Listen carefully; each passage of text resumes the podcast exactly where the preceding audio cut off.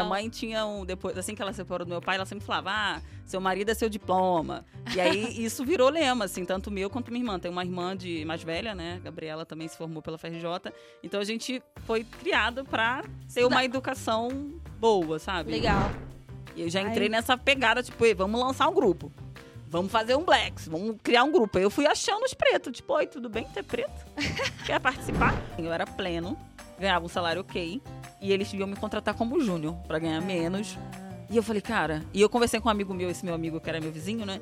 Ele falava, Karina, só entra no mercado de trabalho de São Paulo. Você entrou, mesmo que você ganhe menos, você vai ver, daqui a um tempo você já tá lá em cima, é outra parada.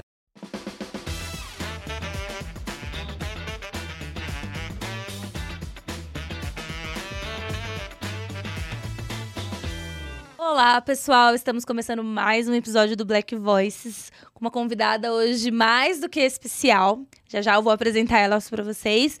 Para quem não me conhece, eu sou Andressa Tavares, host aqui do podcast. Conduzo também o Let's Women, então vocês já podem ter visto aí a minha carinha em outros vídeos no no canal da Let's Media. A gente tem várias verticais, então já se conectem, já sigam a gente para vocês consumirem conteúdos do mercado financeiro, que o objetivo aqui é a gente trazer conteúdos de forma leve, de forma diferente e também, né, super eficaz aí para o nosso aprendizado. Vou fazer minha audiodescrição para os que não podem me ver. Eu sou uma mulher preta, cabelo cacheado na altura dos ombros, um pouco para baixo. Tô usando uma blusinha preta com uma camisa jeans por cima aberta. A gente está numa sala hoje que tem uma parede com fundo claro, nos formatos de losango. A gente tem umas duas plantas na sala com fundo de madeira.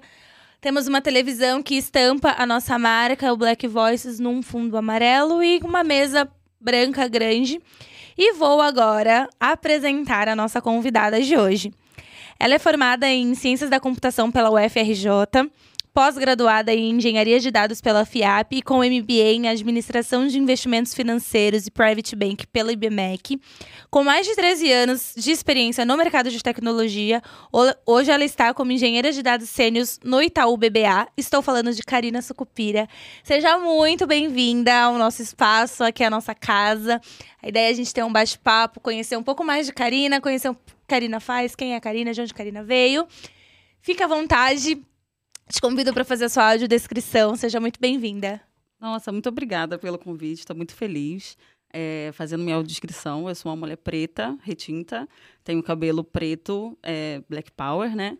Tô com uma blusa preta, uma calça verde e brincos dourados e um cordão com uma borboleta laranja. Maravilhosa, gente, maravilhosa. Bom, pelo sotaque, já deu para ver que Karina não é paulista.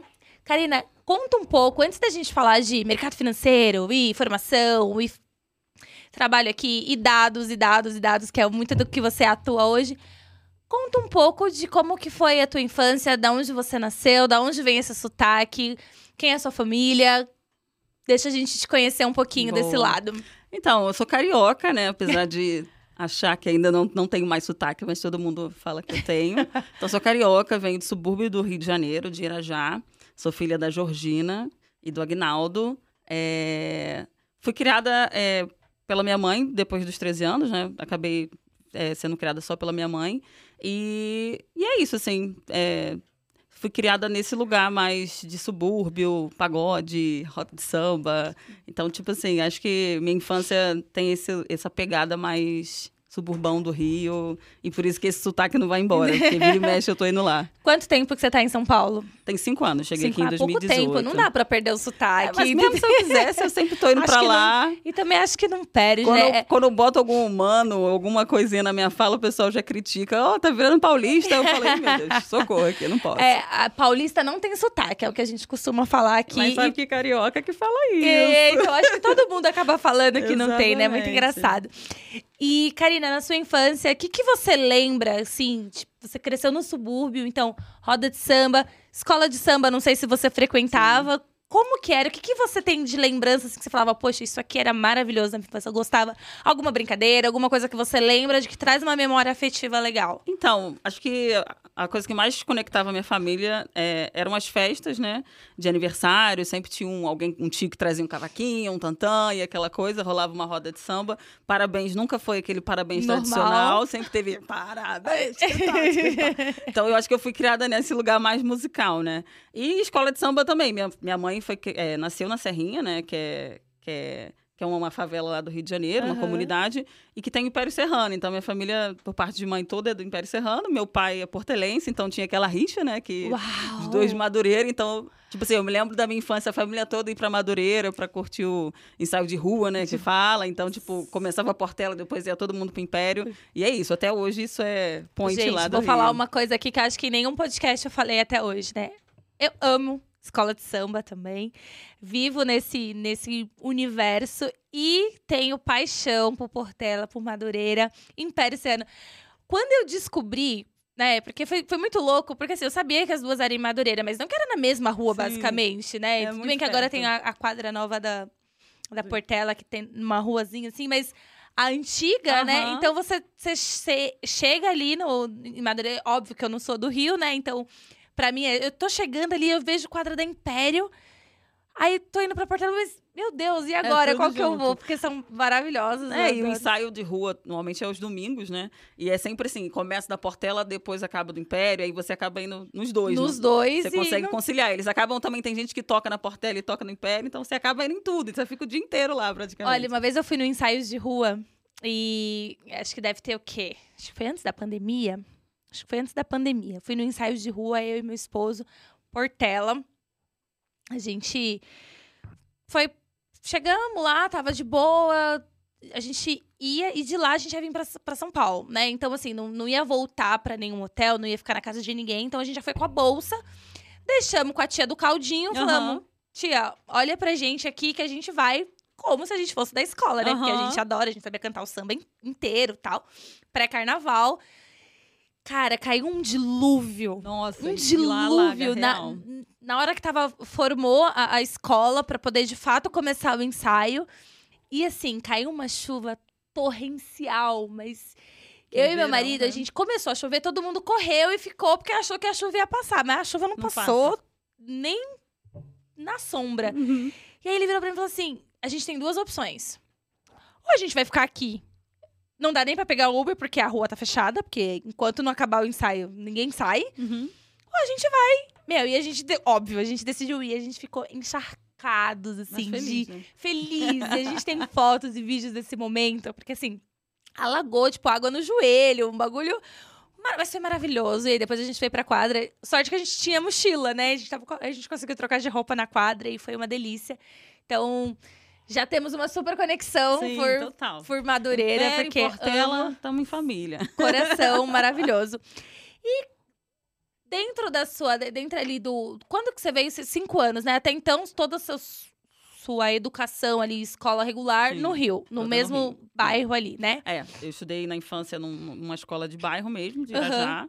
Depois eu fui para Escola uma... es- pública. É, não, escola particular. Particular, É, particular. legal. Meu pai, é, assim, uma das coisas boas, né, que meus pais me, me deram foi a educação, né? Minha mãe Aham. é funcionária pública é, do estado do Rio de Janeiro, enfermeira aposentada agora, né? E meu pai é funcionário da Petrobras. E eles sempre me incentivaram muito a estudar. Legal. Minha mãe tinha um. Depois, assim que ela separou do meu pai, ela sempre falava: Ah, seu marido é seu diploma. E aí isso virou lema, assim, tanto meu quanto minha irmã. Tem uma irmã de mais velha, né? Gabriela também se formou pela FRJ. Então a gente foi criada para ter uma educação boa, sabe? Legal. A gente às vezes não tinha roupa maneira, mas a gente estava numa escola particular porque era isso que a gente foi criada, que a gente precisava estudar numa escola boa, assim e tal.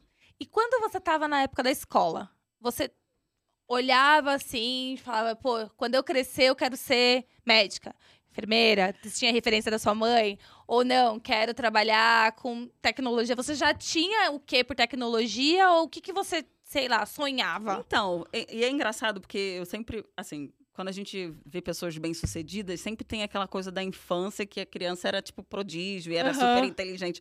Eu era zero isso. Eu acho que eu fui durante um bom tempo a pior aluna da escola, a mais bagunceira, a mais que não conseguia, sempre ficava em recuperação. Até minha sétima série foi assim, eu sendo a pior da turma. Quando foi na... Porque minha mãe sempre falava assim, meus primos, a maioria dos meus primos ali, eles pararam na sétima série. Eles não terminaram a sétima série. E minha mãe Aham. botava um terror, porque eu sempre fui. A que dava trabalho. Minha irmã e era é que super... poderia ir por esse caminho e. "Me- Acho que sua mãe olhava e falava: Meu Deus, Socorro.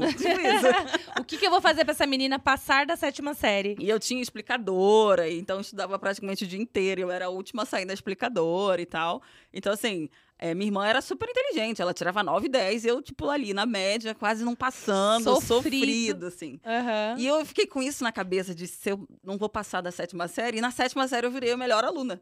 Uau. Em matemática, que era tipo terror, assim. Eu, eu ensinava para meus colegas as matérias ali. E eu não sei, assim, o que que fez a minha mente virar, mas acho que o medo de parar na sétima série fez eu sair do, tipo, nada para virar a melhor aluna de Aham. matemática. E eu comecei a gostar muito de matemática. Porque quando eu comecei a entender matemática, eu fiquei apaixonada por matemática. Que até então, para mim, era tipo. Era o caos. Era o caos da Viu, vida. gente? Tem esperança Tem, ainda. Pais, tem. não surtem. Total. Seus filhos não, Vambora. não gostam de matemática hoje. Pode, Pode ser. tudo pode mudar. Pode ser que virem, sei lá, uma engenheira de dados sênior de um banco grande, alguma coisa assim, Nesse sabe? nível. Pô, legal. E quando chegou na época de fato de prestar vestibular, quais que eram as suas opções? Você vê, nasceu essa paixão por matemática e você falou, bom, vou pro mundo de TI? Ou você ainda tinha dúvida de algum outro curso? Então, na época do vestibular foi bem tenso, porque uma das coisas que meu pai fez foi, ó, eu não pago faculdade, mas vocês têm que estudar em faculdade pública e eu pago o curso que for, que vocês precisarem, três anos, cinco anos de cursinho, mas vocês vão ter que estudar na faculdade pública. Isso já é um, assim, já é um Já é um peso, tipo, ai meu Deus, morri aqui, né? Vou parar. Se eu não passar. É, já era. E, e para mim foi muito desafiador, porque eu sempre tive medo de fazer prova, assim, né? Até hoje eu tenho alguma coisa assim, vou fazer uma prova, eu fico meio, ai meu Deus, isso aqui é uma prova. Pode ser Aham. sobre um assunto que eu domine muito. Falou em prova, terapia tá aí, né? Eu faço Uhum. terapia até hoje por causa disso. E Então, tipo, na época, é, eu fiz vestibular para engenharia elétrica, fiz vestibular para engenharia química. Tudo que tinha matemática envolvido, eu já tava. Eu era boa também em física, em, mate, em, em química. Eu acabei prestando vestibular para várias faculdades ao mesmo tempo, né? Então, Aham. eu fiz cinco vestibulares ou seis provas, porque antigamente, né, eu sou mais um pouquinho mais velha do que o pessoal que tá aí.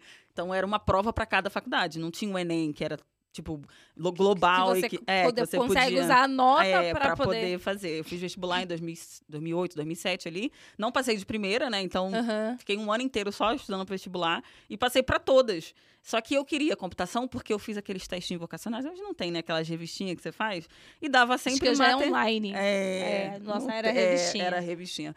E eu gostava muito daquelas revistinhas de lógica também. E aí, nesses testes, saía pra eu fazer matemática. Aí eu ia lá, salário de um professor de matemática. Eu falava, ah, acho que não quero Acho ser que não professor. quero. é. Talvez eu não queira ser professora. e eu via que computação e informática ainda era uma coisa que falavam que era o futuro. Era uma coisa meio tipo, ah, informática. Não Aham. tinha aquela coisa. Hoje todo mundo sabe que trabalhar com tecnologia é, é o boom, né? Todo mundo tá entrando no mercado de tecnologia. 2007, 2008 não era tão assim. Eu fiz vestibular em 2000, assim, saí da, da escola em 2005. Foi na época que eu comecei a pensar o que, que eu vou fazer da minha vida. Aham. E aí eu olhei informática como ah, o pessoal Acho já que sim. o salário já era um pouquinho melhor, tinha várias oportunidades, né? Porque na época é, eu me aventurei, eu me aventurava em montar e desmontar computador, fiz um, um ensino médio técnico em informática, não gostava muito, mas eu falei, cara, eu acho que isso aqui pode dar caldo. E aí fui, porque meu sonho mesmo era fazer faculdade de música. Porque por ter essa questão Minha musical... vida mesmo era ser artista. O que eu queria era- Queria um banquinho, violão, cantar, bem feliz. Só que aí eu vi que também não era um processo. Eu fiz, na época foi muito bizarro, porque eu fiz um curso para poder passar, fiz uma prova para poder passar para Vila Lobos, né, que é a escola de música e tal. Aham. E eu passei. E aí na época meu pai falou, ó, escolhe entre música e inglês. Aí eu falei, gente, Não, mas aí o É pai também. ele não ajudou. Música em inglês, É, pô. Aí eu falei, cara, pensando no futuro, eu quero, né? Eu vou precisar do inglês se eu fizer informática mesmo. Mas se eu fizer a música e me apaixonar, eu posso, sei lá, fazer uma faculdade de música, eu vou precisar da música. Aí eu falei, cara, o que, que é mais factível, assim, né? Tipo, eu acho que tem músicos aí que incríveis no mundo, no Brasil e tal, que não conseguiram ascender tanto vivendo Aham. de música. Então eu fui bem pé no chão. Falei, cara, eu vou. Estratégia, eu vou focar aqui no, no, no inglês para poder entrar na faculdade. Quando eu tiver meu dinheiro, eu faço meu curso. Nunca fiz esse curso aí de música mais. sabe um quem dia. sabe quando eu me aposentar. Enfim, mas foi o que aconteceu, né? Eu Aham. acabei focando fazer o inglês ali, meio que desistir da música, para poder falar, cara, eu quero ascender socialmente. Eu já tinha esse plano, assim, eu preciso ser independente, eu preciso trabalhar com algo que me dê um retorno financeiro ok. Esse foi meu propósito. E, eu, e na época eu tinha é, vagas de informática na Petrobras, porque eu via meu pai como uma referência, assim, sabe? Tipo, uhum. ah, ele tá na Petrobras, a Petrobras é boa e tal. E eu vi, é, e minha mãe não venha pro, não trabalha em hospital. Minha mãe sabe, não venha trabalhar em hospital. Não queira a área médica é, de jeito nenhum. Exatamente. Legal. Então foi isso, assim. Dentro da faculdade, quais foram. É, qual que é o, a tua visão? Qual que foi a tua visão de expectativa versus realidade. Porque quando a gente idealiza fazer faculdade, é ainda sem até muitas referências, uhum. e a gente fala, mano, esse rolê aqui não era nada do que eu pensava.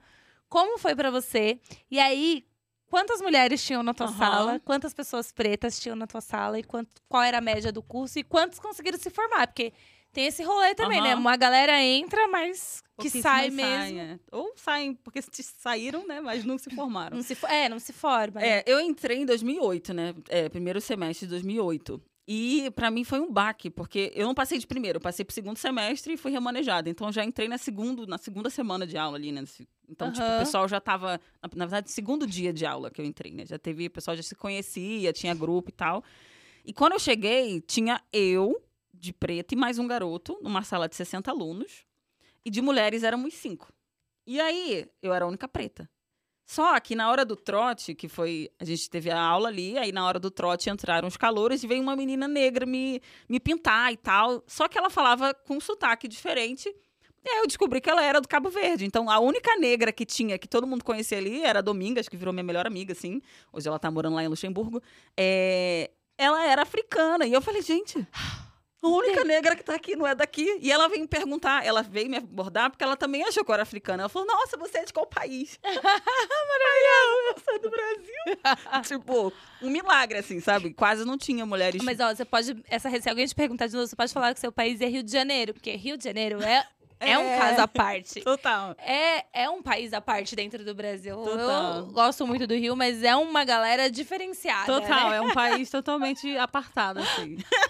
Maravilhoso. E aí, passou ali o, o, período do trote, como que era o dia a dia universitário na UFRJ? Era integral o seu curso? Era integral, a gente chegava tipo 8 da manhã, saía às 5. Só que assim, é aquilo, né? Não tinham professores quase não tinha professora mulher, acho que tinham eras estrangeiras, então tinha uma professora de cálculo 1 que ela falava um português meio misturado com inglês. Tinha uma professora também de matemática lá, que ela era italiana, a gente não conseguia entender o que ela falava. E os homens eram homens brancos, assim, né? Não tinha uhum. referência nenhuma de. Pra ter ideia, a primeira professora negra que eu fui ter foi no meu quinto período de faculdade. Então, assim, eu tava ali já num ambiente super. Foi muito difícil permanecer feliz na faculdade, porque. Ó, eu tive um professor que que ele fez uma parada muito bizarra, né? Eu andava com as meninas, né, da turma, porque a gente acabou se unindo, porque os uhum. garotos não sei se vocês sabem, mas tecnologia tem aquele pessoal mais nerd, aqueles garotos mais.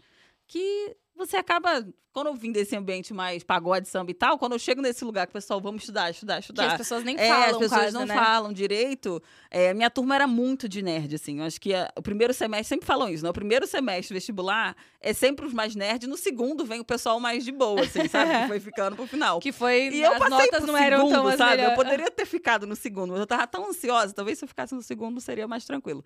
E aí, o que que acontece? Tinha um professor que, quando ele foi ensinar uma matéria de circuitos lógicos, que assim, já é uma matéria meio bizarra, assim, meio difícil.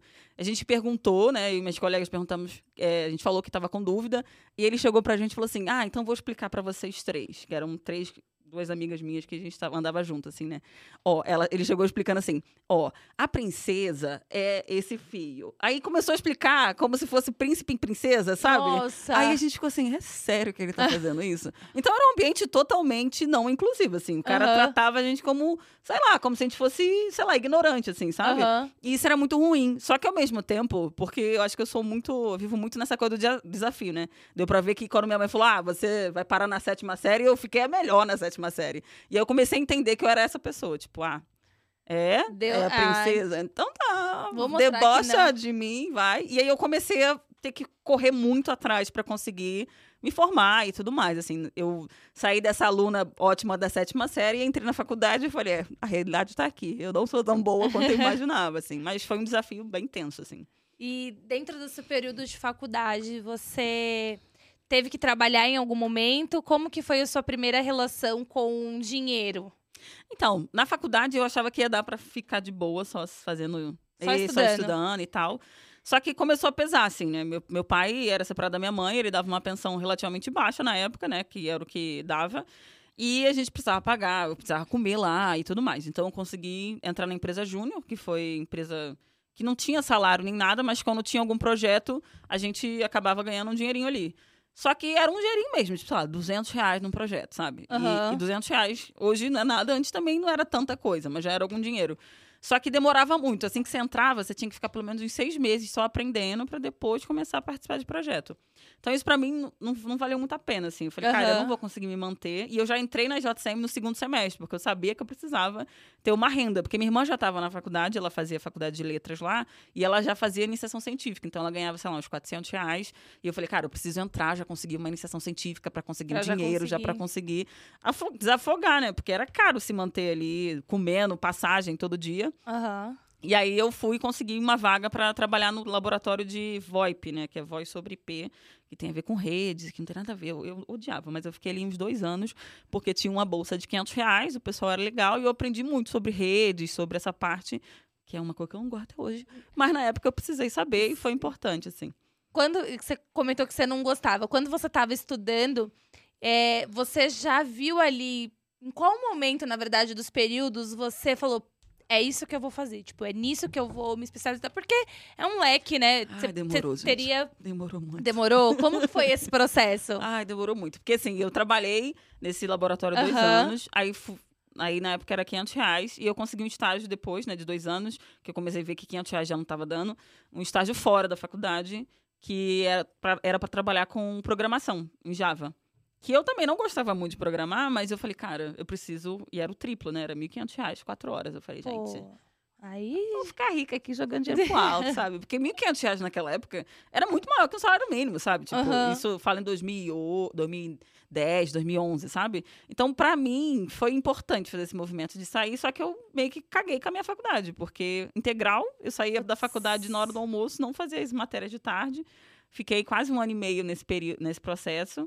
E aí tinha isso, né? Sua nota cai, a professora te chama lá, a coordenadora, olha, vamos ter que interromper seu estágio. Então eu fiquei fazendo isso de aí, voltava. Tanto que, se você olhar no meu LinkedIn, tem lá três anos de estágio, porque eu fazia esse processo de Aham. pegar pouca matéria e ficar fazendo estágio para poder ter grana. Porque acabou que eu comecei a gostar de trabalhar, porque aí eu ia para empresa, eu trabalhei dentro da Boritec, eu trabalhei dentro da Chevron. E ali eu comecei a falar: caraca, empresa, eu usava mais roupinha maneira, eu falava, olha, como eu sou chique. Só que E assim. aí você começa a ter uma grana pra sim, ir pra um rolê, pra fazer... cerveja, pagava às vezes bebida pra todo mundo. Vamos sair, tô sem grana, eu É, pago jovem é tudo muito que eu ganho bom. muito dinheiro. E eu achava que muito dinheiro era 1.500 reais, sabe? Porque na Aham. época realmente era, tipo... Sim. Tipo, era maior que o salário, sei lá, das minhas tias, por exemplo. Então, Aham. tipo, era muito dinheiro. Só que aí eu comecei a fazer disso morada, assim, né? E, vou viver aqui. A vida é uma festa. Exatamente. Aí eu fiquei sete anos nessa empresa, né? Fui promovida. É, na verdade, eu saí depois dessa, dessa empresa para poder focar na faculdade, que eu falei, cara, eu não vou ficar aqui para sempre, né? E meu chefe chegou a me falar, cara, larga a faculdade que eu te, te efetivo. Porque é, é isso, né? Trabalhar com tecnologia, você não precisa ter a faculdade. Hoje em dia, você não precisa- tem muita gente que tá na área especialista e tal, e não tem faculdade, porque realmente não precisa. Só que eu falei, é o quê? Você quer que eu não termine minha faculdade que eu levei? Rapaz, você conhece minha mãe, Que né? é isso? meu diploma é meu marido, tá ligado? tá de Exatamente. bobeira. E aí eu falei, não, não quero. Eu ia, tipo, ser promovida pra ganhar, sei lá, o dobro do meu salário. Eu falei, não quero, né? Eu quero me formar. Voltei pra faculdade, a faculdade entrou em greve. Foi ótimo, né? Olha que decisão maravilhosa. Casou Foi perfeitamente com ótimo. Só que foi importante fazer esse movimento, porque eu voltei a priorizar meus estudos ali. Uhum. E aí eu fiquei seis meses, tipo, meio que na greve, né?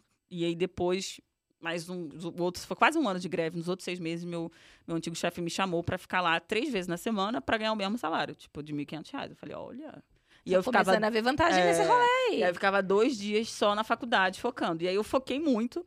E foi isso. E depois que eu terminei a faculdade, fui Aham. efetivada e comecei a trabalhar, ganhar dinheiro e tal. Só que assim, eu trabalhava numa empresa de gestão documental, né? E era dentro da ilha do governador, que é bem longe e tal. Na época eu comprei meu primeiro carro. Comecei a fazer uns movimentos legais ali, de ascensão. Só que eu me, me, me acomodei real, assim, sabe? Virei pleno lá dentro, fui crescendo, só que eu me acomodei. E depois essa empresa saiu de, da ilha e foi lá pra, pra lá pra Maria da Graça, perto da, da favela do Jacarezinho. Só que, assim, o metrô de Maria da Graça é, tipo, quase dentro da favela real, assim. E aí, às vezes, a gente tava ali indo pra, pro trabalho, ó, co- tomem cuidado, tá tendo tiro. Quando teve a invasão lá na favela, tipo, ai, a gente escutava o tiro, o helicóptero passando em cima da empresa. Eu falei, gente, eu não quero viver dessa forma. Comecei a ficar com medo. Na época eu também sofri acidente é, de carro, levei tiro no meu carro. Então, assim, eu passei por situações de perigo que eu falei, cara, eu não quero viver isso. Aí, em 2017, eu tive, tipo. Eu falo que o Rio de Janeiro é um país à parte. Ele é. Coisas desse tipo. Tanto que na época, foi na época que lançaram o, o- o aplicativo que tem lá até hoje, que é onde tem tiroteio, né? Que você consegue saber onde está tendo tiroteio em tempo Ah, real. olha, isso eu não sabia. É muito bom. Inclusive, baixe quando você for lá. Quando eu for. Não, é. Assim, Como é que funciona? É engraçado, mas é triste. É né? coletivo. Não, o Pessoa- pessoal vai. É tipo faz- um Waze da vida. Ó, tá Aham. tendo tiro aqui. E aí o pessoal manda tiroteio em do Madureira. Tiroteio em Madureira, tiroteio não sei aonde. Acabaram de matar sei lá quem. Aí tu vai vendo ali, tu não saiu de casa. Aí tu fica, ih, meu Deus, não dá pra Nossa, sair. uma vez eu fui fazer, só fazendo um parêntese, eu fui fazer um turistar, porque, né, afinal de contas, eu sou turista no Rio. Fui pegar o bondinho pra subir Santa Teresa e parar lá no morro de cima, que eu não esqueci o nome. Dois irmãos? Não. Dois irmãos é onde tira foto, né? Ah, não sei. É, era um, um- um morro lá que tem, a- tem algumas paradas, né? O bondinho. E o, o- na hora que a gente foi no guichê, o rapaz falou assim: olha, hoje tá indo só até a parada 1, porque tá tendo tiroteio lá em cima. Aí eu olhei pras minhas amigas, eu tava só com um grupo de amigas nessa, nessa ocasião. A gente olhou assim e falou: hum, Melhor talvez. não ir, né? Acho que podemos adiar esse passeio. Talvez. Nem queria tanto, né? Mas aí a gente pegou um Uber e foi até Santa Teresa, porque a gente queria ir, enfim e tal. Mas é. Botou um colete e foi. é- é- Mas tem agora, só agora eu sei que tem um aplicativo pra Tem. poder. Tem, e isso começou a me fazer mal, porque assim, eu Imagina. acabei. Me vi- fiquei vislumbrada com tudo que estava acontecendo, ganhando mais dinheiro, comprei carro. E ao mesmo tempo a violência estava ali consumindo. Batendo na porta todos e eu falava, dias. cara, as empresas melhores que tinham lá eram a LX e Globo. E também era um processo seletivo bem intenso. E eu falei, cara, eu não sei o que eu faço da minha vida aqui. Eu não quero ficar a vida inteira nessa empresa que tinha uma perspectiva de crescimento, mas era uma empresa com 15 funcionários. Eu ficava me sentindo limitada, assim. Eu não conseguia. Não conseguia alcançar o máximo de potencial que eu vi em mim. Mas Aham. naquela época eu nem via tanto, né? Então, em 2017, eu sou messiânica, né? É uma religião oriental. Eu fui pro Japão. É, me dei de aniversário de 30 anos essa viagem, assim, pela igreja, né? Então, é uma viagem de 15 dias que você vai conhecer os templos da- do, do fundador, que o fundador da igreja meio que fez uma peregrinação na época. né? Então, você vai seguir esse caminho de Meisama, que a gente fala, né? Que é o fundador da igreja. E eu fui, fiquei 15 dias lá. Eu ia fazer aniversário lá, né? Eu tava com 29, foi a virada pros 30. E, e na época foi incrível, porque eu cheguei no Japão, eu vi uma realidade pa- paralela, assim. Tipo, gente, isso aqui é aqui nesse mundo? Porque, queira ou não, quando É, você vive num planeta lugar Terra. com muita violência, você acha que todos os lugares são assim, né? Tipo, você vê que tudo é daquele jeito. Só que antes de ir pro Japão, foi em setembro. Em agosto, eu vim para São Paulo e fiz uma... Fui participar de um evento. Uhum. E eu ficava, eu fiquei aqui, tipo, ai, eu quero morar em São Paulo, gente. E eu, e eu falava isso Deslumbrada. no Uber, no, no hotel com a menina que foi junto comigo, que era secretária lá da empresa. E eu ficava falando isso toda hora que acho que ela ficou irritada de tanto que eu falei. Só que eu acredito muito no poder da palavra. Só que Aham. eu joguei isso pro universo de uma forma tão intensa que foi isso. Tipo, tá, quero morar em São Paulo. Quando eu volto dessa viagem, eu volto com uma cabeça diferente. Falei, cara, eu preciso me especializar em alguma coisa. E meu chefe já falava que Big Data era um momento, o momento do Big Data estava acontecendo. Só que ninguém nem sabia na empresa o que era Big, Que que era Data. Big Data? E ele falava, cara, alguém aqui nessa empresa tem que se especializar nesse negócio de Big Data. E eu falava, gente, que porra de Big Data é esse, gente? e aí eu fiz um curso da FGV de três meses de Data Science e Big Data, né? Aham. E aí eu falei, caraca, é, eu tinha uma. Aí eles mostravam, né, que era cientista de dados, que era mais voltado para estatística. Eu falei, Ih, estatística, não quero. E aí tinha o engenheiro de dados, que era, tava começando a ser estruturada essa carreira de engenharia de dados. Uhum. Mas tinha a ver com o que eu fazia, porque eu era desenvolvedora back-end, né, de Java, e o engenheiro de dados acaba sendo o back-end ali do, do, de dados, né? De dados. E eu falei, caraca, que maneiro. E aí eu falei, pô, quero fazer isso aí. E aí, num dia aleatório, eu indo pro. Uma sexta-feira, eu indo pro, pro, pro centro, né? Pra lá, pra, pra tomar cerveja com os amigos. Meu chefe foi comigo, que ele morava em Copacabana, a gente pegou o metrô. E ele falou, Karina, ó, tô querendo pagar dois MBA pra, pra, lá pra empresa, pra, pra você e pro, pro Vinícius. Você topa? Aí eu falei assim, claro! Eu nem pensei, tipo. Só que, Nem assim, era em, São, né? é, era em São Paulo, ó. Tô querendo que vocês se especializem e tal. Tô pensando, você topa? Eu falei, cara, claro que eu topo. Só que ele achava que eu não ia aceitar. Eu falei, quero com certeza, vou com certeza. Chegou na segunda-feira, eu falei, e esse MBA? Qual é desse MBA? Não vai ter esse MBA mesmo? Qual é da MBA? E aí foi quando eu comecei, tive a oportunidade de vir aqui para São Paulo para fazer o MBA da FIAP. Só que assim, agosto eu vim para cá fazer um evento. Setembro eu fui, agosto de 2017 eu vim para cá fazer participar do evento. Setembro eu fui pro Japão. Quando foi em deze... novembro ali, eu fiz esse, esse cursinho de três meses. Fevereiro eu já estava Tava vindo estudar aqui. Na-. Na, na FIAP, sabe? Então, tipo assim, eu não tive tempo, não foi uma coisa programada, foi tipo oportunidade vindo e eu, sim, sim, sim, sim, sim, sim, falando assim pra tudo. tudo e vambora. Enfim, só que eu vim com uma coisa tipo, ah, legal, é um ano, vai ser tranquilo. Vamos falar de aqui, expectativas e realidades Total, de morar em vim- São Paulo. Vamos lá. Foi muito triste a primeira semana, porque eu falei, ah, vou alugar um Airbnb e vou ficar no Airbnb uma semana pra me organizar e tal. Aham. Aí vim um Airbnb, e aí, por sorte, eu não sei, acho que foi Deus, e aí eu senti ali a presença de. Da, a Sama ali falando comigo. Eu, eu aluguei um apartamento de uma senhora que era messiânica e tinha lá o altar da minha igreja na casa dela, porque tem como você ter altar em casa. E isso pra mim foi tipo um aviso de Deus. Eu falei, cara, vai dar certo. E eu chorava no primeiro dia, ai, eu quero ir embora. Porque eu ia passar o final de semana aqui. Sozinha. Você não Sozinha. tinha mídia, ninguém aqui. Nada. Eu vim com a mochila e, E Deus, Deus. E chorava, fiquei o dia inteiro chorando, desesperada. Aí liguei pra minha mãe chorando, mãe. Ela, Karina, pega um ônibus ou um avião e vem pra cá. Era a sua primeira experiência também morando sozinha. No Rio você É, eu morava morou com a minha pais. mãe, é. Sua e aí, minha irmã já era casada, morava com o marido, morava eu e minha mãe só, né? Então foi tudo ao mesmo tempo, assim. Eu assisti a aula, acabou a aula de noite, eu fiquei mega perdida, porque eu era ali no. Ali na, aclimação, né? Não é tão simples. E eu aluguei um Airbnb na Bela Vista. Então, tipo, era muito doido, assim. Aham. E eu era meio perdida nesse sentido de não De saber é, me localizar bem, pegar ônibus, enfim. Foi meio caótico essa primeira semana. Só que quando minha mãe falou, você pode vir pra cá a hora que você quiser, pega um ônibus, você chega aqui amanhã, depois você volta. Eu falei, ah, mas eu aluguei o Airbnb. Ela falou, tranca a porta E vem. e vem. Eu falei, gente, que óbvio, né? Só que eu não consegui pensar nisso na época. E eu comecei a fazer isso. Eu comecei a alugar menos tempo o Airbnb, né? Aí comecei a alugar, tipo, quarto, em vez de alugar o espaço inteiro, e ficava indo. Fiquei uns três, quatro meses fazendo isso, indo e voltando. Ia na terça-feira, voltava na quinta-feira. E você estava fazendo MBA e continuava nessa E empresa de forma é, remota. É, trabalhava remoto no, Tá. num co-work da própria FIAP Ah, durante legal. o dia. E aí fiz isso. Quando foi, sei lá, acho que na terceira, no terceiro mês que eu tava fazendo isso, um amigo meu falou, Karina, tem uma kitnet lá perto onde eu moro e tal. Aí foi quando eu fui morar no Paraíso, aluguei uma kitnet. E comecei a gostar da experiência de estar aqui, né? Comecei a ver que era uma oportunidade. Eu ia pro, pro passava na Pauli, a pé pra Paulista. Sabe? Era muito legal. Mesmo estando sozinha, quando eu tava com saudade, eu voltava. Aí Era começou muito a ter- fácil, é, né? Quando tinha aula sábado, eu ficava aqui. Pô, mas Aí- era mais legal que a praia no Rio? Ou você não ia, você não é da praia? Não, eu ia pra praia, mas assim, é porque é isso, né? Todo mundo acha que carioca tá toda semana na praia. Na praia. Não tá. Isso é uma doce ilusão. Não tá. E eu não estava, como a maioria dos cariocas não estão toda semana na praia. E aí foi isso. Eu fiz esse MBA, só que no final do MBA, eu comecei a entrar num processo. de- O, con- o contrário, né? Tipo, caraca, eu vou voltar pra Maria da Graça. Vou sair daqui da Paulista. Essa vida de. Era meio glamurosa essa coisa, né? Business, Tipo, botar né? uma roupa bonita, um sapato chique, aquela coisa assim, mesmo só pra trabalhar dentro de um co-work, mas não importa. Era muito legal.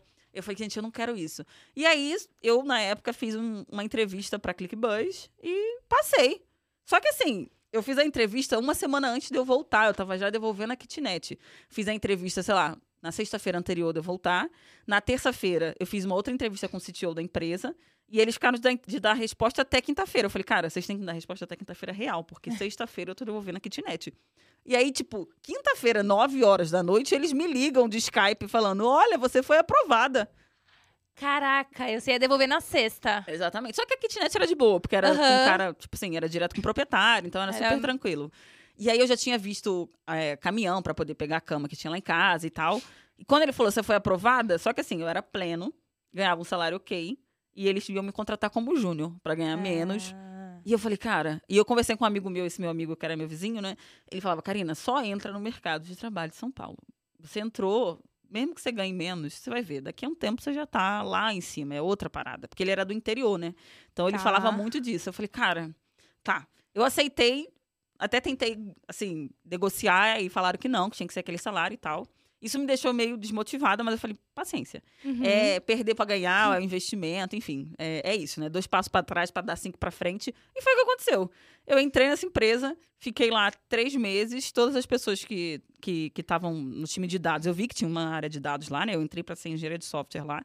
E eu vi que tinha uma área de dados, eu falei, cara, eu vou entrar lá e depois eu vou para de dados. Sabe quando você já Você faz, já um, faz um. um planejamento? E aí eu viro o CDO e mando na empresa inteira e compra ClickBus pra mim. Foi tipo Esse. esse plano planejamento que- que era infalível, é, ia dar certo, certamente ia dar certo.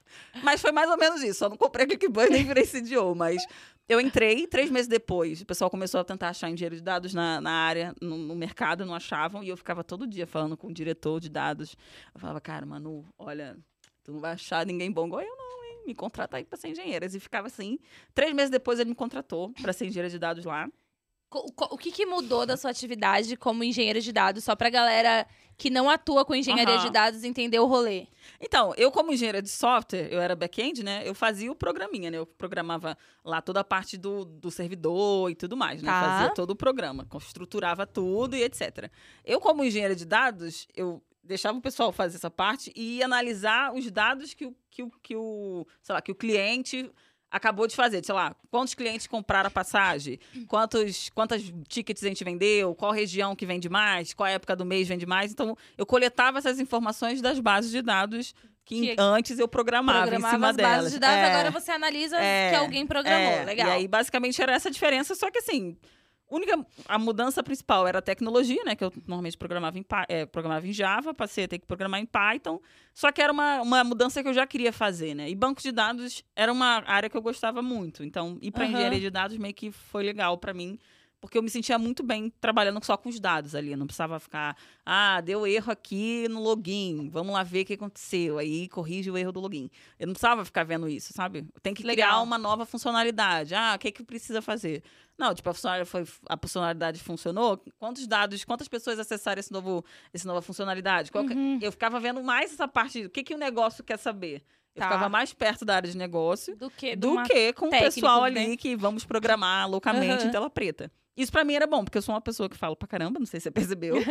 e pra mim era ótimo. Eu comecei a ter acesso ao CEO da empresa, eu conversava ali para entender. Quando o dado dava problema, Karina, deu problema. Eu falava, gente, o CEO tá com problema, né? Tipo, era isso. Mas foi bom, assim, ter essa virada de carreira, porque eu comecei a, a gostar do que eu fazia. Legal. Quando eu programava, eu programava e fazia as coisas ali, e funcionou, deu problema, e corrigi. Era isso, sabe? Você não vislumbrava um, um certo crescimento, pode se dizer assim? Até tinha, mas assim, ser desenvolvedor é como se você fosse mais um. Hoje Entendi. tem muitos, né? E engenharia, engenharia de dados, pra mim, foi tipo assim, cara, tinham três. Quando eu entrei na área, os três saíram. Ficou só eu ali, eu fiquei sozinha. E eu consegui manter a, a, a parada funcionando, assim. Foi um desafio pessoal pra mim. Uhum. Foi tipo assim, eu tô agora sabendo o que eu sei, entendeu? Tipo, então a ClickBus foi tipo esse lugar. Eu sei fazer a parada, me respeita, por favor. Sabe? Tipo, eu me senti nesse lugar. E aí, depois da ClickBus, a ClickBus vendia passagem de ônibus online, né? Pra quem não, não sabe. E teve a pandemia, né? O que, que aconteceu na Hum, pandemia? Ninguém viajou. Ninguém viajou. As pessoas ficaram em casa porque tinham Covid na rua. E aí, 80% das vendas da ClickBus foram lá pra baixo. E, e o pessoal teve layoff. E eu falei, gente, eu não fui demitida porque eu era uma das poucas. Tinha mais um menino na minha área. Depois ele entrou, contratamos mais um. E eu já tava como pleno, né? Então, tipo assim, um ano e dois meses eu entrei como júnior. Eu fui promovida três vezes na, na ClickBus. E o meu salário super aumentou. Então, tipo Aham. assim, eu dei Já tava valendo a Já pena tava ter aceitado os passos pra trás, né? Total, super. E aí, quando foi pandemia, eu falei, cara, ferrou. Eu já tava pensando em voltar pro Rio, aquela coisa toda. Mas já tava morando com, com, a, com a minha ex-namorada aqui. Então, eu falei, cara, eu não quero também desfazer de tudo pra voltar. Parecia que eu ia estar regredindo, assim, né? E eu tenho bronquite, então meu medo era pegar Covid. Porque eu falei, gente, se eu Putz, pegar essa parada, fudeu. eu vou Morrer. Vou lá ver, o, vou lá ver o, o- outro plano que eu não tô muito afim, não. E aí, no meio da pandemia, surgiu um. Eu comecei a ver vagas, assim, que eu nem olhava, né? Eu amava ClickBus, porque esse negócio de startup é um outro ritmo e você conhece todo mundo. Uma vibe diferente. É uma vibe né? tipo, "Ê, vamos todo mundo beber. Era ótimo. Só que quando veio esse pessoal todo foi demitido, a maioria que foi demitida era o pessoal mais sênior, né? Quem tinha um salário maior e tal. E eram as pessoas que eu tinha mais acesso ali. Eu falei, caraca, Pô, agora não ficou legal. Não ficou maneiro. E em casa também, né? O legal da ClickBuzz era ir lá, jogar, jogar videogame, tocar violão, bater tamborzinho, enfim. Essa, essa parte era boa, assim, né? Isso meio que acabou ali. E eu falei, cara, eu não quero ficar esperando, sei lá, mais uma leva de demissão, porque várias empresas começaram a fazer esse movimento e surgiu... Várias empresas já quebraram, né? Quebraram, Porque o o é. modelo de negócio até então não se sustentava Sim, sem aquilo, né? Então, Total. sem a passagem, sem viagem, não tem passagem, não, tem Não cliente, não tem Não, empresa. e, e assim, na primeira semana fala, ninguém vai ser demitido. Na segunda semana, demite 40 pessoas. Aí tu, oi? Então a gente ficou, ficou bem nítido que ninguém sabia o que estava acontecendo. Então, Aham. falei, cara, eu preciso me estabilizar, eu preciso de um lugar maneiro. Só que assim, nessa época, eu entrei num processo também de ficar com saudade da minha família, com medo da minha família, da minha mãe, que é idosa, pegar Covid, meu pai também, que tem bronquite, pegar Covid. Então eu comecei a entrar numa vibe, e eu fiquei gripada na época. Eu falei, gente, será que deu merda? Mas era só uma gripe mesmo, porque eu vi que depois que o Covid veio, foi, foi tenso. É, e eu, eu falei, palavrão, não tem problema? Não tem Ah, problema, tá, tá, tudo bem. O máximo que pode acontecer é um pi. Ah, tá, Mas sorry, tá sorry. E aí, Eu na época, surgiu uma, uma mensagem no LinkedIn de um recrutador da, da XP perguntando se eu gostaria de participar do processo seletivo. Aí eu falei, XP, gente. Eu tinha participado do TDC na- na- no ano anterior e eu fiquei muito vislumbrada com o que, que tinha ali, porque eles tinham óculos, de- aqueles óculos de realidade aumentada, mostrando Uhum. o escritório. E eu falava, cara, eu quero trabalhar na XP. Isso aconteceu um ano antes, né? Você jogou pro 2019. universo, Eu joguei, quero trabalhar. Só que é sempre assim. Quando eu jogo, eu nem lembro que eu joguei. Aí quando vem, eu falo, gente, não é que eu joguei mesmo? E aí, quando eu recebi a mensagem no, no, no LinkedIn, eu falei, gente, é sério. E aí eu fiz o processo seletivo, fui entrevistada pelos dois, pelos dois rapazes, pelo, pelo diretor né, de dados da época, e um outro rapaz que era que depois virou até meu mentor lá dentro. Só que assim, eu tava super. Ei, cabelo pra cima, um- uma blusa suja de macarrão aqui, que eu nem. Porque eu esqueci na entrevista. A entrevista era 5 da tarde, tinha acabado de sair do trabalho. Falei, gente, a comida toda cagada assim, tudo zoado ainda. Falei, falei, falei, falei, falei, falei, um monte de pergunta: o que, que é classe, o que, que é objeto. Eu falei, gente, classe, objeto, o que, que ele tá falando? Perdidaça. Tanto que eu dormi nessa noite. Falei, gente, eu respondi essa pergunta errado, porque eu fiquei tão possuída Tão, tão louca. louca. que eu falei, gente, meu Deus, o que, que tá acontecendo? Eu sei que depois, é, sei lá, fui entrevistada numa terça-feira, quando foi numa sexta, é, eu fui aprovada. Só que lá, assim, eu não sei se as pessoas sabem, lá o salário é bem legal. E eles têm um negócio de uma PLR que é bem diferenciada, né? E quando eles começaram a falar os números, eu falei, o que que tá acontecendo aqui? E na semana, eu sonhei com meu avô. Meu avô já tá no plano espiritual, né? E eu sonhei com meu avô falando que eu ia ganhar um presente que aquele presente não seria só meu, seria da família. Aí eu fiquei assim, presente. Que eu vou ter que dividir. eu tenho que dividir com a família. E aí, quando veio isso, de entrar para XP, para ter uma maior estabilidade financeira, querendo ou Aham. não, porque querendo ou não, o mercado financeiro bombou na pandemia, né? Sim. E, e poder ter acesso a recursos, vendo que minha família estava mais vulnerável, é, eu, eu poderia de alguma forma ajudar minha família. E quando eu fui contratada, eu já recebi um, um, um dinheirinho ali para ser contratada, que eu falei, gente, estão me pagando para entrar numa empresa, sabe? Foi uma coisa muito fora da caixa. Eu falei, é isso. Aí sempre quando tinha PLR, eu pegava e fazia uma distribuição para minha mãe, para minha irmã e para minha tia. Que são as pessoas que, que a gente é bem próxima, assim, né? E meu avô sempre vinha nesses sonhos, assim, né? Tipo, quando eu recebi a primeira PLR, ele veio de novo pra falar: olha, o presente tá vindo e tal, não sei o quê. E eu ficava, gente, já entendi, vô. Já- já- Ok, não é todo vô, meu. Já entendi. Só que isso foi muito legal, porque eu, eu senti que. De certa forma, assim, eu fui pro Japão, que foi uma questão espiritual ali, e na igreja messiânica a gente cultua muito essa questão de antepassado e ancestral. E eu tive esse respaldo ali, tipo, ó, vai que vai dar certo, sabe? Aham. Tipo, pra mim foi uma validação, assim, do tipo, cara, eu não tô fazendo isso só por mim, eu tô fazendo isso pela minha família também. E tá aqui nessa época de vulnerabilidade maior, assim, né, que é a Covid, podendo ter uma estabilidade, vai ser ótimo, porque eu preciso, de alguma forma, é, me segurar nisso, sabe? Porque a pandemia foi muito hard ficar dentro de casa e trabalhando pra caramba, porque muda o ritmo de trabalho, né? Mas sabendo que eu tava ali também pensando não só em mim, né? Isso pra mim foi, foi perfeito, assim. E aí eu fiquei lá na, na XP três anos, foi, foi, fo- foram várias experiências lá dentro, fundei o Blacks. Porque assim, na ClickBuzz eu tive uma experiência não muito agradável, porque na época eu tava fazendo transição capilar. É, e foi quando eu botei meu black pro alto, assim, né? Tipo, uh, Pôs ele pra jogo. eu, cabelo, lavo o cabelo, daqui a pouco ele tá pra cima. E entender esse movimento também foi um processo de me ver como uma mulher preta com cabelo natural. Aham. E lá dentro eu passei por uma situação que uma pessoa chegou e encostou no meu cabelo e falou: Nossa, que macio. Só que com um ar meio. Sabe, tu tá trabalhando ali, a pessoa taca a mão no teu cabelo e fala, nossa, que macio. Aham. Eu falei, gente, como assim que macio, sabe? Não, porque tu achou que ia pegar meu cabelo e Yeah. arear a sua panela. Eu, essa foi minha reação, sabe? Aham. E isso gerou um, um- um desconforto em mim e um, um gatilho tão pesado, porque aí eu comecei a lembrar na infância que as pessoas falavam do meu cabelo, aquela coisa toda. E ali eu, ach- eu vi que eu precisava também olhar para minha questão de negritude, porque era uma coisa que eu não olhava. Eu achava que, ah, se eu for muito inteligente, Tá, eu vou a- alcançar tudo que eu preciso, as pessoas nem vão perceber que eu sou negra. Elas nem vão ver. Ninguém nem vai me Ninguém ver. vai, o pessoal vai, "Ih, é inteligente, não precisa. Só que assim, eu vi que não, assim, a, a minha cor, é, o fato de eu ser mulher, isso tudo vem, assim, né? Tipo, você tá Não. vindo, a mulher preta chegou, sabe? Você, você é vista primeiro, você lida com uma mulher preta e as pessoas já deduzem coisas. Aí quando você fala, as pessoas, nossa, que Mas tá... é isso. É isso aí olha, que você estudou, fala. né? É, Tipo sabe? isso. E é muito ruim, porque, cara, no seu espaço de trabalho, você quer ser respeitado, né? Aí lá na ClickBuzz, na época, eu conversei com a, com a pessoa de gente de gestão, comentei que foi muito desagradável, que isso me gerou vários gatilhos, eu fiquei muito triste. Porque as pessoas começaram a achar que eu estava errada na situação, que eu fui Aham. agressiva. E eu assim, cara, a pessoa pega no meu cabelo. Sem a minha autorização. E eu sou agressiva? O que, que tá tô- acontecendo, gente? É sério que você tá falando isso? Aí eu consegui, na época, fazer na semana da- do 20 de novembro, né? Aham. é, trazer uma pessoa que eu conhecia de confiança pra falar sobre. fazer um letramento racial ali básico, tipo, não pegue no cabelo da sua amiga preta.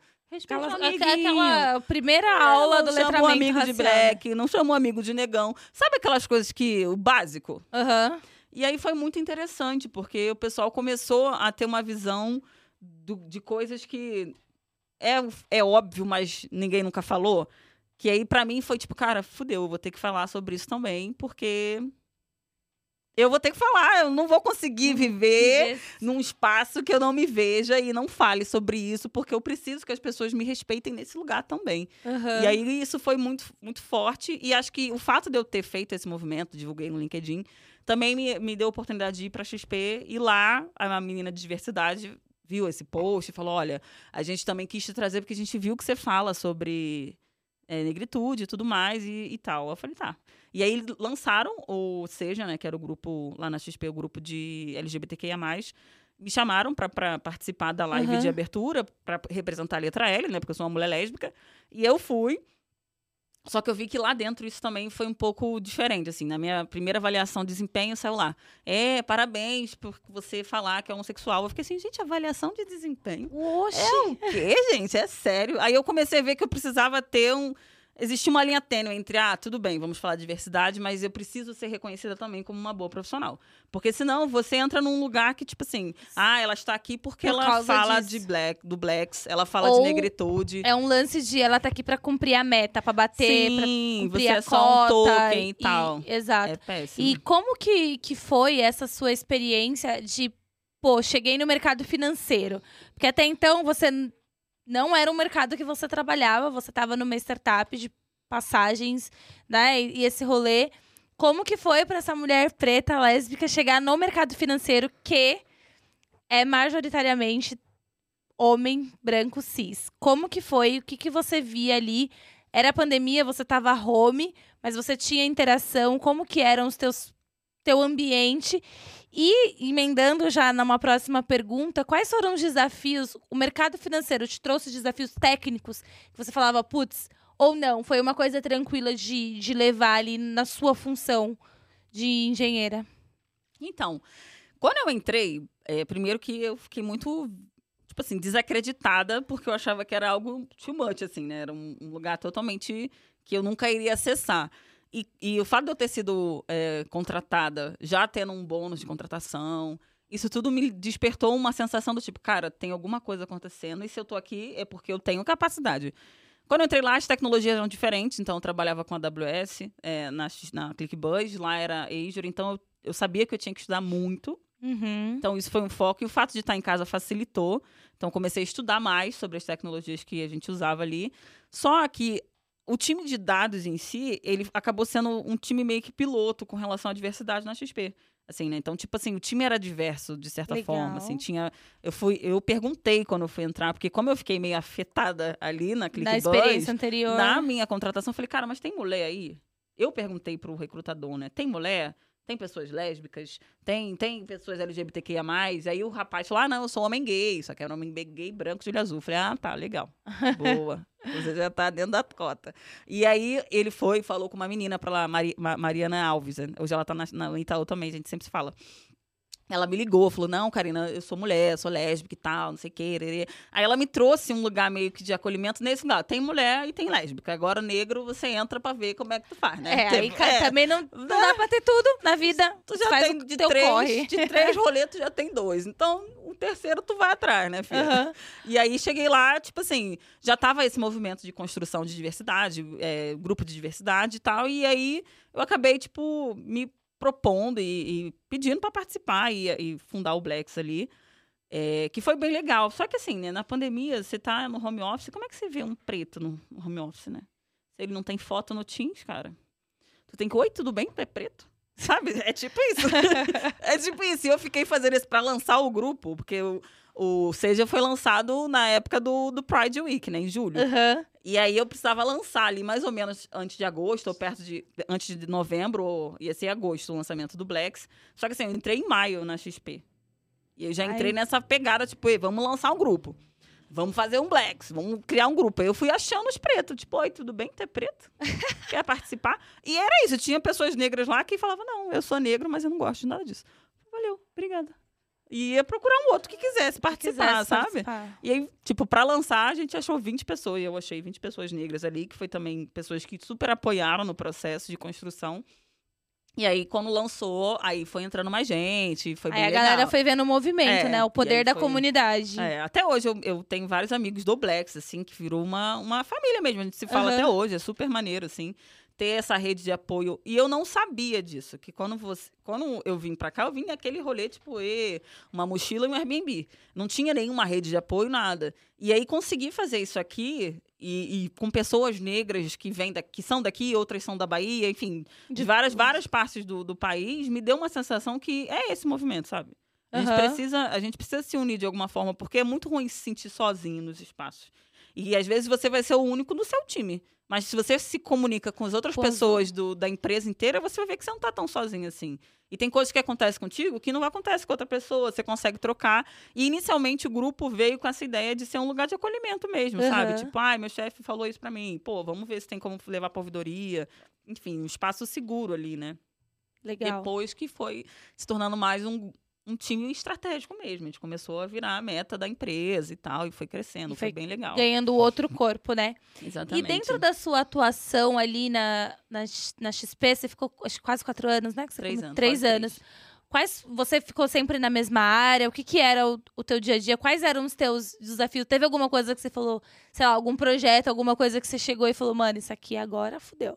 Ou não, ou era de boa, assim, como que era a parte técnica, técnica né? do rolê?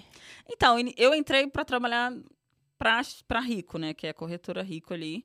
Achei que era para pessoas ricas, brincadeira. Também, não deixa de ser verdade. Mas a rico é, é mais pra gente como a gente, né? O pessoal uhum. rico é mais o private ali. Mas aí eu comecei para trabalhar na Rico e era mais coletar dados simples, assim, de API e tal, nada, nada, nada demais, né? Tá. Mais do mesmo. Quando, tipo assim, com um ano e pouquinho, é, surgiu um desafio que era refazer os dados de uma área de digital, né? Então tinha que fazer um projeto do zero ali, né? E a gente não fazia a menor ideia, porque já tinham feito umas tabelas lá que deram vários problemas e eu tinha que refazer de uma forma que não desse problema. Esse era o desafio.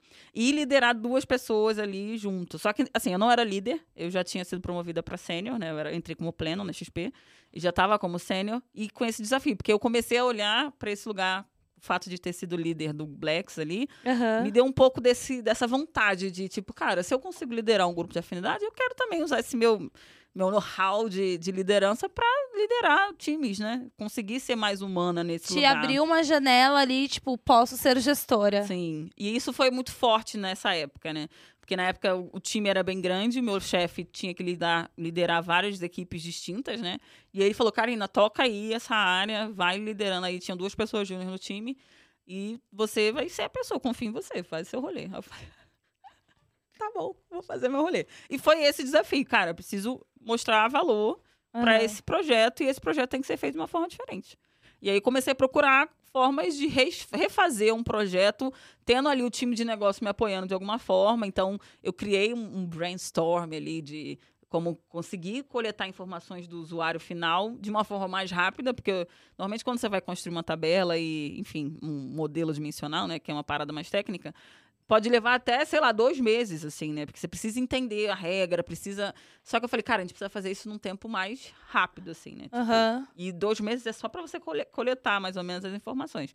Então vamos fazer, tipo assim, meia hora, pega três, quatro pessoas, pega o que a gente precisa fazer, faz pergunta já pronta, a pessoa tem que responder o que a gente quer.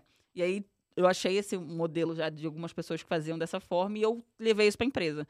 E funcionou assim, sabe? A gente conseguiu construir, reconstruir as tabelas e foi tipo assim, facilitou. A gente tinha dificuldade de saber, sei lá, quantos clientes ativaram né, no aplicativo, sei lá. Uhum. Quando a gente fala ativação é do funil, né, de marketing, que clicou numa campanha e E foi até o é, final, foi até né? o final. Isso a gente tinha esses números muito tipo assim, "Ê, acho que é três, "Ê, acho que é 20, sabe? E a gente conseguiu trazer isso de uma forma estruturada, assim, sabe? E na época a gente tinha um time e eu acabei meio que fazendo um papel meio de co-líder do processo ali, sabe? De liderar o projeto e, fazer do jeito que eu queria e falar, cara, vai ser assim e vai dar certo. E deu. E deu e foi um. E foi, um- foi um sucesso. Ah, bacana. Tanto quando eu saí da XP, eu saí, tipo, deixando uma vaga de tech lead lá. Tipo, eu falei, cara, na época teve essa, esse layoff e eu falei, cara, eu não quero ficar aqui porque eu acho que eu preciso sair desse murmurinho, assim. Na época que teve o layoff da XP, foi, foi para mim, foi, foi muito ruim ver algumas pessoas que estavam ali saindo, né? E eu continuei. Na época quiseram me, me, me promover a tech lead, eu falei, cara, não, eu acho que minha história Deu aqui, aqui. deu. Já fiz, dei meu nome. Beijo. Beijo, beijo. Não me liga. E aí consegui, é, fiz processo seletivo pro Itaú, né? Foi assim que, que Que, aconteceu. que você chega no Itaú. E como que, né, você tava ali numa posição, já tinha feito o seu nome na XP. Aham. E aí tem o lance XP, Itaú, Itaú, XP. Aham. Mas não vamos entrar Não, em não, polêmica, favor, não, vamos polemizar não neste rolê. É. Como que, que foi agora? Você entrou num banco, né? Então você sai de uma corretora, Uhum.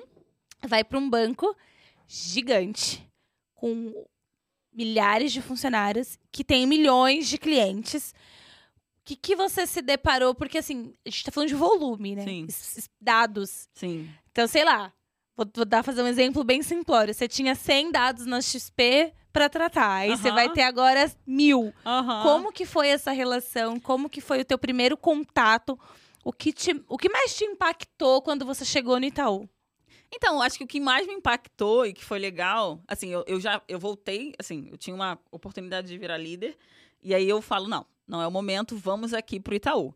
O Itaú foi para uma vaga sênior, então eu ia continuar sendo uma pessoa técnica ali. Quando eu chego no Itaú, eu me deparo com o desafio de falar, caraca, eu preciso aprender muita coisa. Porque uma coisa é você aprender, sei lá, AWS para sua vida, para trabalhar numa empresa, startup, outra coisa você aprender AWS para trabalhar no Itaú. Tudo é isso, tipo, ah, aprendi Java. Ah, Java do Ita- Itaú. É diferente. Qualquer pessoa que trabalha em tecnologia vai entender, que trabalha no Itaú vai entender. É totalmente diferente, assim. Então eu falei, cara, voltei, tipo assim, três passinhos pra trás. Mais uma vez, só um parênteses, mais uma vez na sua carreira, você dá alguns steps pra trás, né?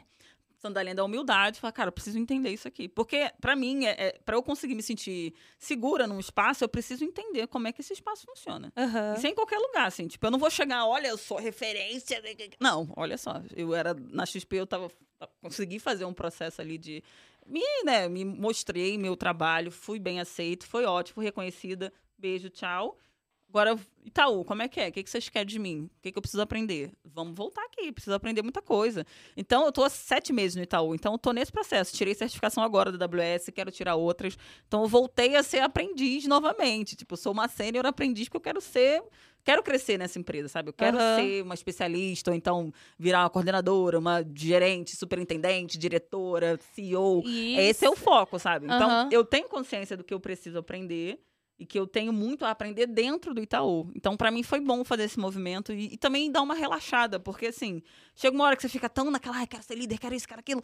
E tu fala, cara, relaxa, você não tá numa corrida, sabe? Tipo, a vida, tu tá nova, fia. Aham. Ah, Compra uma tem- base e vai viver a sua vida, sabe? Passa um batom e vai ser feliz.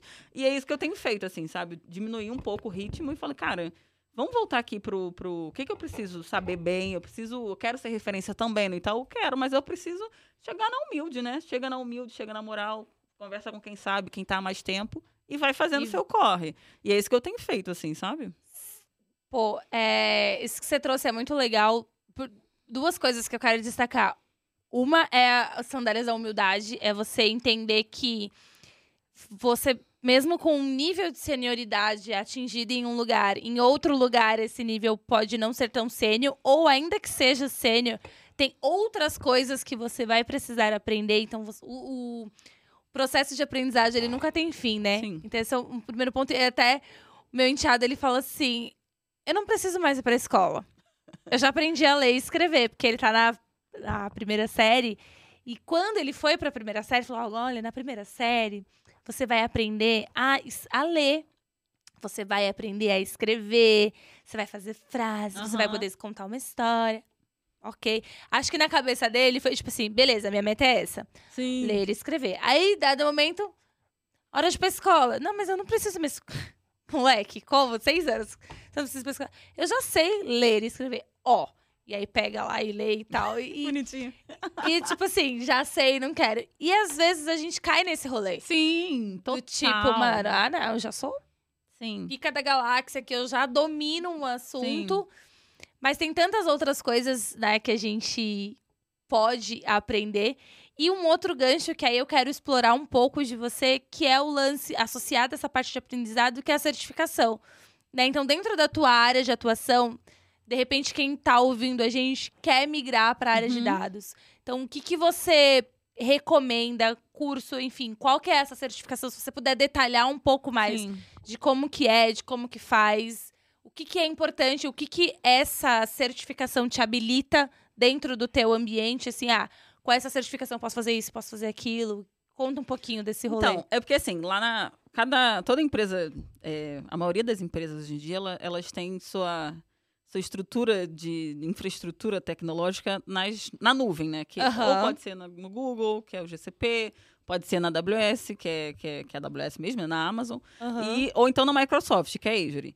Só que essas empresas, essas, essas tecnologias, elas exi- exigem que você tenha um conhecimento específico daquilo ali. E aí, a AWS especificamente tem algumas certificações para você mostrar para o mercado que você tem conhecimento iniciante? É, tem o associate lá, que é um intermediário, tem o especialista e assim vai. Tem uma gama de, de- de certificações. O banco estava meio que incentivando que todo mundo tirasse a primeira certificação, que é a partitioning, que é Que é a iniciante ali, a básica, básica. porque você vai ter conhecimento dos serviços que a, que a, que a AWS tem. Será que posso fazer um comparativo aqui pra quem atua com, com a rede de agência? Seria tirar CPA 10. Exatamente. É o tipo, entrei aqui, Tenho que ter ali, porque que ali ter é o mínimo pra Pra você começar ali, pra você mostrar que tá sabendo ali o rolê. Só que assim, eu sempre tive, igual eu falei, né? Prova pra mim sempre foi meio, tipo, tensa, assim, né? Aham. E fazer essa prova, eu fiz recentemente, né? Deve ter duas semanas. Foi um desafio, porque eu fiquei procrastinando um pouco pra fazer, porque eu tenho. Eu descobri agora, recente, que eu tenho pavor de fazer prova. Não é tipo, ah, não sei a matéria. Tipo, chego na prova, eu fico assim, gente, será que eu sei ler? Sabe? Tipo, é nesse nível. Nesse nível. E, e eu levei isso pra terapia, sabe? Porque eu falei, gente, o que, que tem? Aí eu vi que isso é lá da infância, mas aí eu tô rolê. Enfim, aí eu vi que, tipo, cara, eu preciso me, me olhar nesse lugar também de estudante de novo. E, e é isso, essa certificação é importante para porque o banco estava pedindo, né? Sim. E para o mercado também. Mas para quem quer entrar na área de, de, de engenharia de dados, assim, tecnologias que são essenciais, né? Trabalhar com SQL, tipo, aprender SQL, que é a linguagem de, de, de banco de dados ali, né? É, Python é uma linguagem de programação que é muito boa a pessoa saber. É, e aprender mais sobre ETL, que é a parte de extração, transformação e carregamento de dados, para a pessoa ter noção é, básica disso, já dá um. Tipo assim, posso virar já uma engenheira de dados júnior ali ou uma Uhum. assistente ali, né? Porque tem empresas que trabalham com primeiro nível sendo assistente. Mas assim, para quem quer entrar, eu indico muito procurar esses, esses programas de formação de empresas, sabe? Tinha muito isso na XP, acho que no banco tem bootcamps que você consegue participar e já consegue ganhar Porque um não, curso. a gente não tá falando de faculdade aqui, É, né? exatamente. A gente tá falando de cursos. E Exatamente. você, inclusive, é professora, né? É, eu, eu fiz esse rolê durante a pandemia, isso surgiu bem forte para mim. Como que foi? Como que você. Foi muito legal, assim, né? Eu, assim, na pandemia eu fiz uma live para o Makers Code falando sobre carreira em engenharia de dados. E por um acaso essa live bombou, assim, tipo, muita gente assistiu. Na live ao vivo foi mais de 1.500 pessoas. E, e eu botei isso ali no, no LinkedIn, é, essa live, né? E me chamaram para dar aula de ETL na Terra. E aí isso foi em 2020. E eu fiquei fazendo esse processo durante uns dois anos e pouco e tal. E aí eu comecei a dar aula de SQL, enfim, fui fazendo alguns cursos lá dentro. Foi bem legal para mim, sabe? Tipo, porque me deu a sens... eu saí desse lugar também de só saber para mim e comecei a também compartilhar, compartilhar conhecimento. conhecimento. E parece que quando você compartilha o conhecimento, você aprende mais ainda. Porque às vezes uma dúvida que uma pessoa tem, às vezes você não sabe responder. Você vai olhar ali na hora, às vezes fala, ah, isso aqui eu não sei. É, sabe, é muito legal ter esse lugar de poder ajudar outras pessoas a aprender o básico, né? Porque eu dou aula básica, assim, né? Não dou Sim. uma coisa mais avançada e tal, porque também não é o foco hoje da minha carreira. Mas me ver nesse lugar de, de ensinar é, foi muito legal, assim, foi muito rico para mim. E eu comecei a sair desse lugar de, de tipo, cara, eu não sei sobre isso, não, eu sei e eu consigo ajudar E- outras pessoas, sabe? É, a gente tem muito dessa autocrítica e, e julgamento do tipo, eu só vou compartilhar se eu for, for PHD no rolê. Sim. Ou se de repente eu total. tiver Harvard no currículo, É, é que uma eu parada. posso, sei lá, ensinar para outras Sim. pessoas, né? E é uma parada muito louca, porque em 2017, naquele rolê de falar coisas. Teve um- uma. 2017 eu ainda estava na outra empresa lá no Rio de Janeiro, né? Aham. Teve um evento que foi na Quinta da Boa Vista e a gente tinha que falar nossos projetos de médio, de pequeno, curto, é, médio e longo prazo. E na época eu lembro que eu falei que curto prazo eu queria fazer um MBA, é, médio prazo eu gostaria de, de curto prazo era terminar uma parada, precisava terminar a faculdade, na época acho que eu não tinha terminado. Médio prazo eu gostaria de fazer um MBA, que era três anos ali. E no longo prazo, que era cinco anos, eu gostaria de fazer palestras em eventos. Esse foi o rolê, assim, tipo. Foi, eu tenho esse, esse vídeo foi gravado, sabe? Foi gravado isso. Só que foi assim, joguei pro universo. Tipo, e... Só que é bizarro, porque ano passado eu dei duas palestras pro Sebrae num evento enorme, assim, de, de marketing, né? Falando sobre tomar decisão baseada em dados. E quando aconteceu esse evento, eu me dei conta que era cinco anos da época que eu gravei o vídeo lá, falando que eu queria ser Que palestrante e tal. E foi muito incrível, assim, também ter essa oportunidade de falar em evento sobre algo que eu domino, assim. Hoje eu posso falar, cara, eu domino, conheço, eu conheço sobre dados. Eu consigo explicar. Na primeira aula que eu dei ali, na primeira palestra que eu falei online sobre engenharia de dados, eu falei pensando, cara, minha mãe vai assistir, porque foi no YouTube.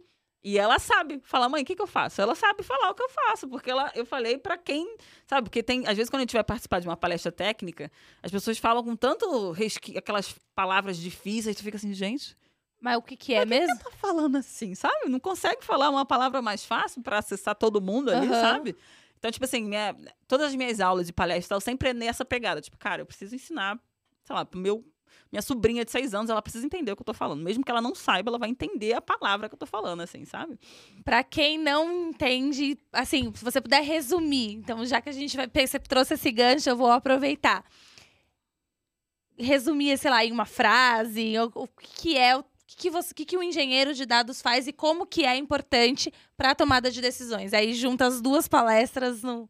Então, o engenheiro de dados hoje, basicamente, ele vai pegar as informações que foram geradas nas bases ali, né, nos sistemas que, da empresa, vai conseguir extrair todas as informações ali relevantes para o negócio e vai dar para alguém, normalmente o cientista ou o analista de dados, tirar algum insight daquilo.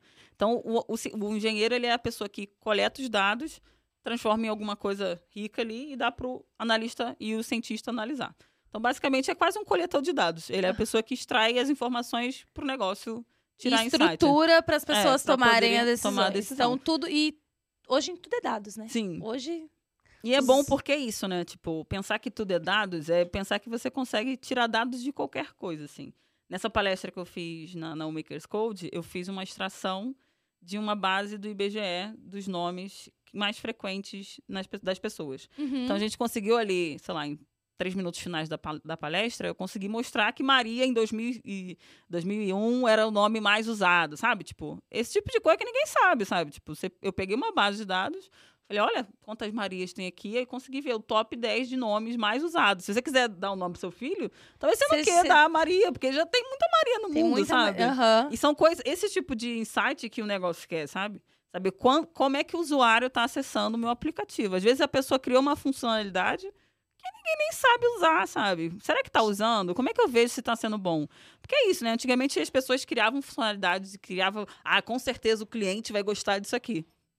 nem Será? acessa, Aham. sabe? Então hoje você tem a oportunidade de saber o que, que seu cliente quer. E as empresas precisam dessas informações. E essas informações estão lá, tipo, todo cliente clica no botão, essa informação está lá sendo gerada. Você precisa só, um engenheiro vai lá e coleta essa informação e fala, ó, cientista, tira alguma coisa aí que vai trazer um insight. Ou analista, analisa aí pra gente. Hoje em dia, lá, na- lá na- na- no Itaú, eu também analiso os dados, porque não um analista hoje na área. Então, também estou começando a ter essa coisa de analisar os dados mais profundamente. Que é uma, um skill novo para mim, porque Aham. antes eu só fazia essa coleta mesmo. E é isso, sabe? Você conseguir extrair, tipo assim, conhecimento Pô, mesmo. através disso eu Caraca. posso fazer isso, né? É Maneiro. tipo assim, cara, essa funcionalidade não é legal porque o, o usuário clica nesse botão primeiro e a ideia era clicar nesse, sabe? Coisas Aham. que você nem prevê, o dado te fala, sabe? Você não precisa. Eu acho, sabe? Você tirou o achismo da parada. Você não acha nada. Porque o dado tá falando isso aqui.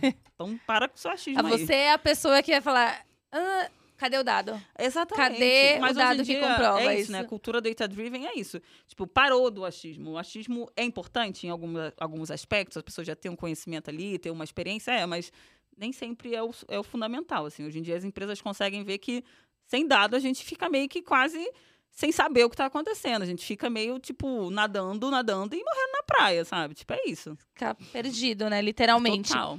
Vou aproveitar que você é boa de jogar pro universo e quero fazer um exercício aqui de futurologia. Aham. Como que você vê a carreira de dados, de engenharia de dados, de análise de dados e de dados como um todo, como você vê daqui a alguns anos, né? Então a gente está falando aí no mercado financeiro que veio o Open Finance, ainda está num processo de implantação, que o coração do Open Finance é justamente compartilhamento de dados. Vai vir moeda digital, então a gente vai ter o mundo físico e digital cada vez mais ali se conectando. Como que você enxerga essa, essa carreira, essa profissão aí daqui a alguns anos? Então, acho que, eu acho que vai. Sim, eu tenho a sensação que vai ser um pouco parecido com a parte de, de programação, né? Que foi aquele boom, precisava de muito, muito, muito. Eu acho que a gente está entrando num processo de avanço tecnológico que a gente precisa não só mais é, fazer o, o robô, né? Não, não só mais é, consultar ali o que o robô está fazendo. A gente consegue, precisa saber fazer um robô. Sabe, eu acho que a gente precisa ir cada vez mais para essa coisa do programação de inteligência artificial, machine learning. Isso vai ser. A gente já está no, é, no, no chat GPT, isso a tudo gente já já está tá vivendo esse hype, né? Só que isso vai ficar cada vez mais gritante. Então, se você não se atualizar para esse movimento, né, é, você acaba que não vai acompanhar o processo. Então, acho que é isso. O futuro é machine learning, o futuro é inteligência artificial. E isso já está acontecendo, o futuro já está sendo agora. Então, acho que daqui a um tempo a gente vai ter muito carro inteligente rodando por aí. A gente vai ter casa, cada vez mais casas inteligentes, sabe? Tem alguma Tipo, coisa assim muito maluca, muito bizarra que você fala, mano, talvez um dia a gente chegue nisso? Alguma coisa que você viaja na maionese, assim? Então, eu acho que, assim, não sei se. se eu, eu dei uma estudada nessa questão de, de carro inteligente, porque eu, sou- eu, eu adoro dirigir, adoro carro, essas coisas, né? Uhum. E eu fico vendo essa questão do inteligência artificial e carro inteligente, essas paradas assim. E o maior desafio hoje do, do carro inteligente é saber, por exemplo, um acidente, né? Quem ele vai proteger? A pessoa que tá dentro do carro ou a pessoa que tá fora do carro? Esse é o maior desafio de. Tipo, num atropelamento, É, por é, exemplo? num- é, numa, Numa colisão. É. Então eu fico pensando assim, eu acho que vai chegar um momento que isso não vai ser mais um problema, sabe? Tipo, e a gente vai conseguir ter coisas inteligentes mesmo, sabe? A gente não vai precisar é, mandar nada, a gente não vai precisar fazer mais nada. As coisas vão serem feitas pra gente sem a gente, sei lá, só a gente pensar, a parada vai acontecer. Acho que a gente vai chegar nesse nível, assim, sabe? Eu acho. Real, assim, tipo. Só que eu acho que isso é meio doideira, assim, sabe? É, eu, eu- eu fico pensando, né? A gente assistiu tantos filmes de ficção na vida e eu- é, muita, é muita viagem. Mas Sim. será que o teletransporte um dia ele vai ser real? A gente vai poder se teletransportar? É, eu não sei. Se o carro vai poder voar, É. É, se o carro vai dirigir sozinho, é. sem ter ninguém, por que não? Eu fico dando umas viajadas também. É, eu acho que teletransporte, acho que, não sei, acho que máquina do tempo, essas coisas assim, eu acho que pode rolar. Aquelas- Enfim, eu não sei. Eu acho que, assim, pensando muito, e aí é muita viagem, eu viajo um pouco nisso, mas eu não falo muito. Eu acho que a gente vai chegar no. A gente está avançando tecnologicamente muito rápido. Só que eu acho que uma coisa que está faltando nesse processo é a evolução da espiritualidade junto, que a gente já tem vários estudos, né? Física quântica, espiritualidade, enfim. Eu acho que a gente vai chegar num momento que isso vai Convergir. convergir e a gente vai ver que é muito além do que a gente imagina. Só que eu acho que isso é too hard. Conversa dizer. pra outro É, episódio, é, né? exatamente. Mas eu Tá. acho que isso vai rolar. Tá- Foi sensacional conhecer sua história, saber um pouco mais do, do que você faz, de como que foi todo o seu corre. Acho que serve de, de aprendizado e de lição para muita gente. É, eu acho que essa troca ela é tão rica. É, pô, vários MBAs não têm insights, não tem algumas coisas que falam assim, putz, isso se aplica para mim. Então, obrigado por ter topado, por estar Ai, aqui, eu por adorei. dividir o, o seu conhecimento, a sua história.